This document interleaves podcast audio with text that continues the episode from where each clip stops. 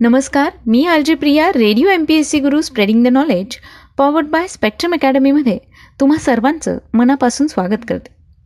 विद्यार्थी मित्रांनो आपण व्यक्तिविशेष या सत्रात अशा काही व्यक्तींविषयी माहिती घेत असतो ज्यांनी विविध क्षेत्रांमध्ये उल्लेखनीय कामगिरी करून आपला ठसा उमटवला आहे. आज आपण भारतात रासायनिक उद्योगाचा पाया घालण्यामध्ये ज्यांनी महत्त्वाची भूमिका बजावली आहे असे भारतीय रसायनशास्त्रज्ञ सर प्रफुल्लचंद्र रे यांच्याविषयीची माहिती घेणार आहोत. सर प्रफुल्लचंद्र रे यांनी मर्क्युरस नायट्रेटचा सुद्धा शोध लावला होता. प्रफुल्लचंद्र रे यांचा जन्म खुलना जिल्ह्यातील रारुली कतिपरा या ठिकाणी दोन ऑगस्ट अठराशे एकसष्ट रोजी झाला. याचबरोबर त्यांचं संपूर्ण शिक्षण कलकत्त्याला झाले. त्यांना ग्रीक लॅटिन व फ्रेंच या भाषा चांगल्या अवगत होत्या. अठराशे ब्याऐंशीमध्ये त्यांना गिलक्रिस्ट शिष्यवृत्ती मिळाल्याने त्याच वर्षी ते इंग्लंडला गेले. त्यांनी अठराशे पंच्याऐंशी साली एडिंबरो विद्यापीठामधून बी एस सी व अठराशे सत्त्याऐंशी साली डी एस सी या पदव्या मिळवल्या. याचबरोबर त्यांना या विद्यापीठात होप पारितोषिक मिळाल्यामुळे त्यांनी एक वर्षभर तेथे संशोधन देखील केले. यानंतर मात्र ते कलकत्त्याला प्रेसिडेन्सी कॉलेजमध्ये अठराशे एकोणनव्वद ते एकोणीसशे सोळा या कालावधीत रसायनशास्त्राचे प्राध्यापक म्हणून काम करत होते. याचबरोबर युनिव्हर्सिटी कॉलेज ऑफ सायन्समध्ये एकोणीसशे सोळा ते एकोणीसशे छत्तीसपर्यंत त्यांनी रसायनशास्त्राचे पालिट प्राध्यापक म्हणून काम केले. अठराशे शहाण्णवमध्ये प्रफुल्लचंद्र रे यांनी मर्क्युरस नायट्रेट हे संयुग स्फटिक रूपात प्रथम तयार केले. आणि यासाठी त्यांनी पारा व विरल नायट्रिक आम्ल यांची विक्रिया केली होती. त्यांनी पारा व नायट्रोजन यांचे संयुग तयार करण्याच्या अनेक पद्धती शोधून काढल्या. याचबरोबर त्यांनी अमाइन नायट्रेट व क्षारीय मृतिका नायट्रेटही तयार केली. प्रफुल्लचंद्र रे यांनी उपलब्ध कच्च्या मालापासून साधी औषधं तयार करण्याचा घरगुती उद्योग सुरू केला. अठराशे ब्याण्णवमध्ये त्यांनी Bengal chemical and pharmaceutical works हा भारतातील पहिला औषध निर्मितीचा कारखाना काढला. एकोणीसशे एकमध्ये त्यांनी कारखान्याचे लिमिटेड कंपनीत रूपांतर केले. त्यांनी सल्फ्युरिक आम्ल बनवणारी यंत्रणा भारतात सर्वप्रथम उभी केली. बंगाल सरकारने रे यांना युरोपमधील प्रसिद्ध रासायनिक प्रयोगशाळा पाहण्यासाठी अभ्यास दौऱ्यावर एकोणीसशे चारमध्ये लंडनला पाठवले. लंडन येथे एकोणीसशे एकोणतीसमध्ये केम्ब्रिज येथे भरलेल्या ब्रिटिश साम्राज्य विद्यापीठ परिषदेला कलकत्ता विद्यापीठाचे प्रतिनिधी म्हणून ते हजर राहिले होते. भारतातील जुन्या संस्कृत ग्रंथांचे संशोधन अनेक वर्ष केल्यानंतर प्रफुल्लचंद्र रे यांनी एकोणीसशे दोनमध्ये हिस्ट्री ऑफ हिंदू केमिस्ट्री या ग्रंथाचा पहिला खंड प्रसिद्ध केला. एकोणीसशे नऊमध्ये त्यांनी या ग्रंथाचा दुसरा खंड बर्थेलॉट यांना अर्पण केला. एकोणीसशे बत्तीसमध्ये त्यांनी life and experiences of a Bengali chemist या आत्मचरित्राचा पहिला खंड तर एकोणीसशे पस्तीसमध्ये दुसरा खंड प्रसिद्ध केला होता. याचे भाषांतर आत्मचरित्र एकोणीसशे सदोतीसमध्ये त्यांनी प्रसिद्ध केले. एकोणीसशे एकोणीसमध्ये ब्रिटिश सरकारने प्रफुल्लचंद्र रे यांना नाईट म्हणजे सर हा किताब तर देशबांधवांनी आचार्य हा बहुमान दिला. कलकत्ता ढाका आणि बनारस या विद्यापीठांनी त्यांना डी एस सी पदवी दिली. त्यांना डॉइश अकॅडमी ऑफ म्युनिक व लंडन केमिकल सोसायटी यांनी एकोणीसशे चौतीसमध्ये सदस्यत्व देखील दिले. एकोणीसशे वीसमध्ये ते भारतीय विज्ञान परिषद एकोणीसशे दहामध्ये बेंगॉल लिटरली कॉन्फरन्स एकोणीसशे पस्तीसमध्ये Indian chemical society Indian science news association व एकोणीसशे एकतीस ते चौतीसमध्ये बंगीय साहित्य परिषदेत या संस्थांचे ते का अध्यक्ष देखील होते. एकोणीसशे एकवीसमध्ये रे यांनी कलकत्त्यातील युनिव्हर्सिटी ऑफ सायन्समध्ये रसायनशास्त्र विभागाला व दोन शिष्यवृत्त्यांकरता देणग्या दिल्या. तसेच एकोणीसशे बावीसमध्ये रसायनशास्त्राच्या नागार्जुन पारितोषिकाकरिता आणि एकोणीसशे छत्तीसमध्ये प्राणीविज्ञान व वनस्पती विज्ञान या विषयांच्या सर आशुतोष मुखर्जी पारितोषिकाकरता त्यांनी देणग्या दिल्या. सोळा जून एकोणीसशे चौवेचाळीस रोजी प्रफुल्लचंद्र रे यांचं निधन झालं. विद्यार्थी मित्रांनो भारतात रासायनिक उद्योगाचा पाया रचण्यामध्ये ज्यांचा महत्त्वाचा वाटा आहे असे प्रफुल्लचंद्र रे यांच्याविषयीची सविस्तर माहिती आपण आजच्या या व्यक्तिविशेष या सत्रात जाणून घेतली. मला खात्री आहे ही माहिती तुम्हाला नक्कीच आवडली असेल. चला तर मग मित्रांनो मी R J Priya.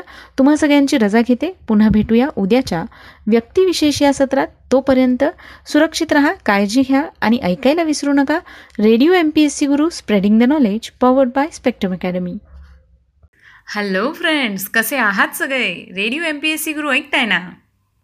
Radio M P S C Guru spreading the knowledge powered by Spectrum अकॅडमीमध्ये मी प्रिया. तुम्हा सगळ्यांचं स्वागत करते. मित्रांनो तुम्ही आम्ही अगदी लहानांपासून मोठ्यांपर्यंत सगळेजण हॅलो हा शब्द बोलतात. जनरली तुम्हाला आठवतं का की तुम्ही हॅलो हा शब्द कधीपासून बोलायला लागलात? मला असं वाटतं की फोन आल्यावर किंवा फोन उचलल्यानंतर एखाद्याला ग्रीट करण्यासाठी आपण पहिला शब्द वापरतो तो म्हणजे हॅलो. दूरवर कोसोमीटर दूर असणाऱ्या आपल्या मित्रांशी मैत्रिणींशी नातेवाईकांशी कम्युनिकेट करण्याचं साधन म्हणजे टेलिफोन. या टेलिफोनचा शोध लावणारा अलेक्झांडर ग्रॅहम बेल यांनी आजच्याच दिवशी म्हणजेच दोन जून अठराशे बासष्ट रोजी टेलिफोनचा शोध लावला.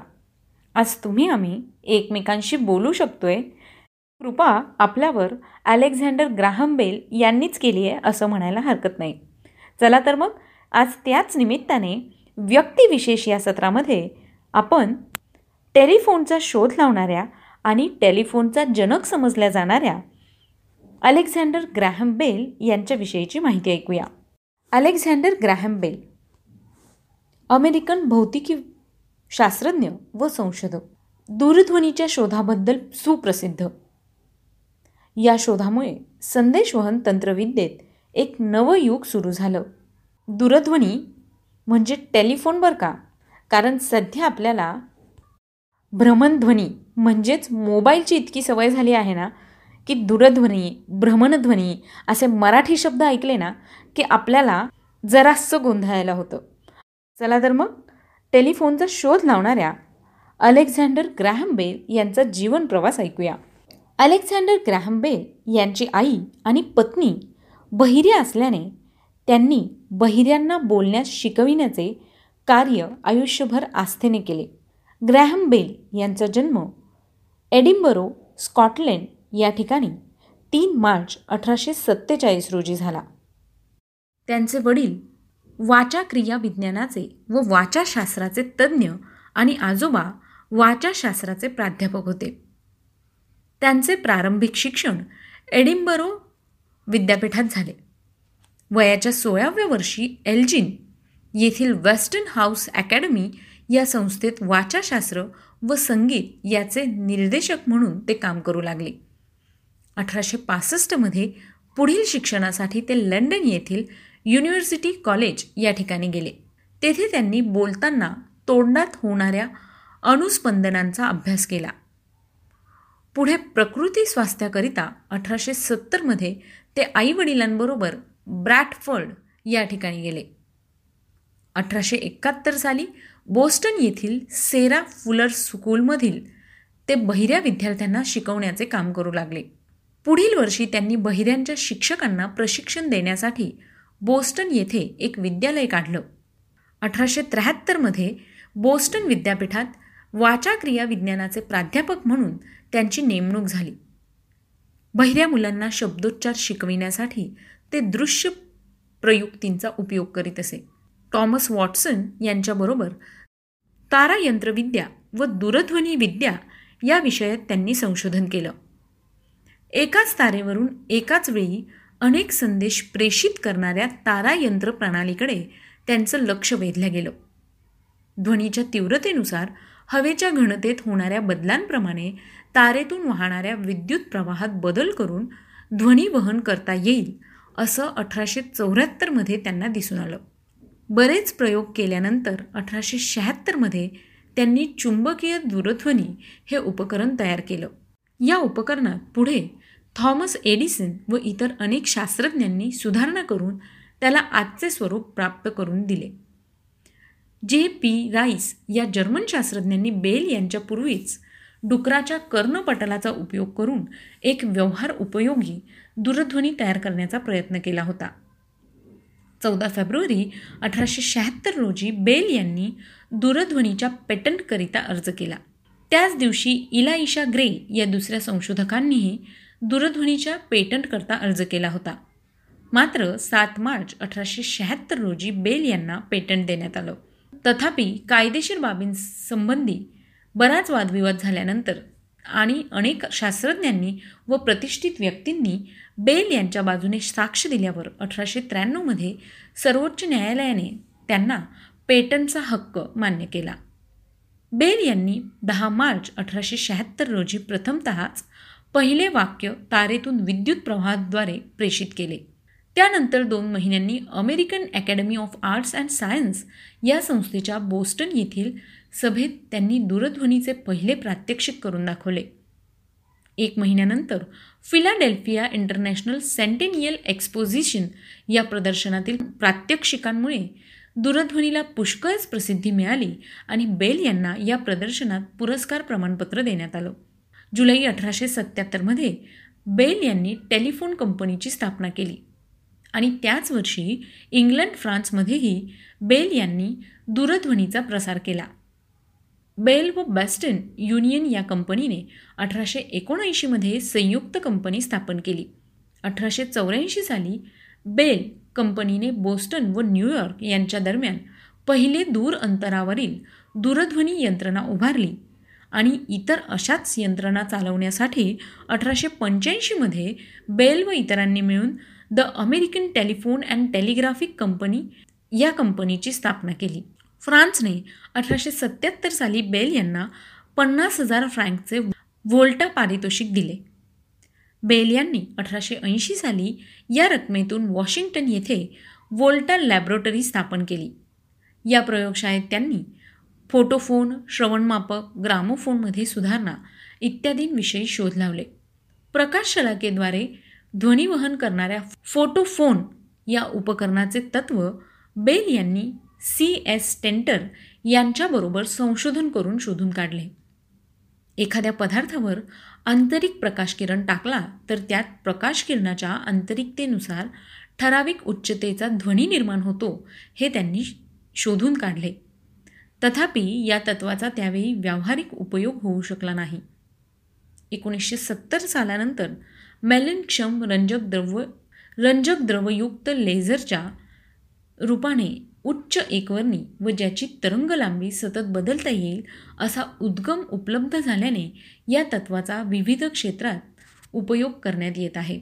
यामध्ये जैव नमुन्यांचा अभ्यास विविध पदार्थांच्या पृष्ठभागाचा अभ्यास केला जातो. बेल यांनी तयार केलेल्या लाखेच्या दंडगोलाकार आणि मेणाच्या तबगडीच्या आकाराच्या व दंडगोलाकार ध्वनिमुद्रिकांचा कोलंबिया ग्रामोफोन कंपनीने उपयोगात आणला. त्यातून मिळालेल्या उत्पन्नातून बेल यांनी वॉशिंग्टन येथे बहिरेपणाच्या अभ्यासाकरिता व्होल्टा ब्युरो ही संस्था स्थापन केली. यामध्ये दोनापेक्षा अधिक स्तनाग्रे असणाऱ्या मेंढ्यांची निर्मिती याचबरोबर विजेचा वैद्यकीय उपयोग इत्यादी अनेक विषयातही त्यांनी लक्ष घातले. अठराशे पंच्याण्णव नंतर त्यांनी विमानविद्येत विशेष रस घेतला. त्यांनी एस पी लँगली यांना उड्डाण प्रयोगात आर्थिक मदत केली. विविध आकारांच्या पतंगांवर प्रयोग करून एकोणीसशे तीनमध्ये चतुपृष्ठकी पतंगाचा शोध लावला आणि एकोणीसशे सातमध्ये एरियल एक्सपेरिमेंटल असोसिएशनची स्थापना केली. बेल व त्यांच्या सहकाऱ्यांनी पंखपश्य पडदी नियंत्रण पद्धती उपयोगात आणली आणि उड्डाण यंत्रातील संतुलन प्रश्न सोडविण्याच्या दृष्टीने आवश्यक ते संशोधन केले. बेल यांनी शास्त्रीय व्याख्याने दिली आणि अनुवंशिक बहिरेपणा व अन्य विषयांवर शंभराहून अधिक निबंध व लेख लिहिले. अठराशे ब्याऐंशीमध्ये त्यांनी सायन्स या नियतकालिकाची कल्पना मांडली आणि अठराशे त्र्याऐंशी साली हे नियतकालिक प्रकाशित होण्यास सुरुवात झाल्यावर पहिले आठ वर्ष त्यांनी त्याकरता मोठ्या प्रमाणावर आर्थिक मदत केली. हे नियतकालिक पुढे American association for the advancement of science या संस्थेचे अधिकृत नियतकालिक म्हणून गणले जाऊ लागले. अठराशे अठ्ठ्याण्णव ते एकोणीसशे चार या कालावधीत ते नॅशनल जिओग्राफिक सोसायटीचे अध्यक्ष होते. ही संस्था संघटित करण्याबरोबरच त्यांनी तिला आर्थिक सहाय्यही दिले. अठराशे सत्त्याण्णवमध्ये स्मिथ सोनियन इन्स्टिट्यूट रिजंट म्हणून त्यांची नेमणूक झाली. अठराशे पंच्याहत्तर ते एकोणीसशे बावीस या कालावधीत त्यांनी दूरध्वनी संदेशवहन व बहिऱ्यांचे शिक्षण यासंबंधी एकूण तीस पेटंट मिळवले. अठराशे ब्याऐंशीमध्ये त्यांना अमेरिकेचे नागरिकत्व मिळाले. त्यांनी American association to promote the teaching of speech to the deaf ही संस्था स्थापन केली. पुढे या संस्थेचे Alexander Graham Bell association for the deaf असे नामांतर करण्यात आले. अठराशे त्र्याऐंशीमध्ये ते नॅशनल अकॅडमी ऑफ सायन्स व इतर अनेक शास्त्रीय संस्थांचे सदस्य होते. अलेक्झांडर ग्रॅहम बेल यांचा दोन ऑगस्ट एकोणीसशे बावीस रोजी मृत्यू झाला. तर मित्रांनो आजच्या सत्रात आपण अलेक्झांडर ग्रॅहम बेल टेलिफोनचे जनक यांच्याविषयीची माहिती ऐकली. तुम्हाला ही माहिती कशी वाटली ते आम्हाला नक्की कळवा. त्यासाठीचा व्हॉट्सअप क्रमांक आहे शहाऐंशी अठ्ठ्याण्णव शहाऐंशी अठ्ठ्याण्णव ऐंशी. म्हणजेच eight six nine eight eight six nine eight eight zero आणि हो ही माहिती तुम्हाला कशी वाटली हे कळवण्यासाठी आम्हाला फोन करायचा आहे बरं का? चला तर मग याच निमित्ताने तरी आम्हाला फोन करा आणि आम्हाला तुमचे फीडबॅक कळवा. मी प्रिया तुम्हा सगळ्यांची रजा घेते. पुन्हा भेटूया उद्याच्या व्यक्तिविशेष या सत्रात एका नवीन व्यक्तीचा जीवनप्रवास ऐकण्यासाठी. तोपर्यंत घरी राहा सुरक्षित राहा स्वतःची आणि स्वतःच्या कुटुंबियांची काळजी घ्या. आणि हो अशीच नवीन नवीन माहिती आणि भरपूर माहिती ऐकण्यासाठी ऐकायला विसरू नका. Radio M P S C Guru spreading the knowledge powered by Spectrum Academy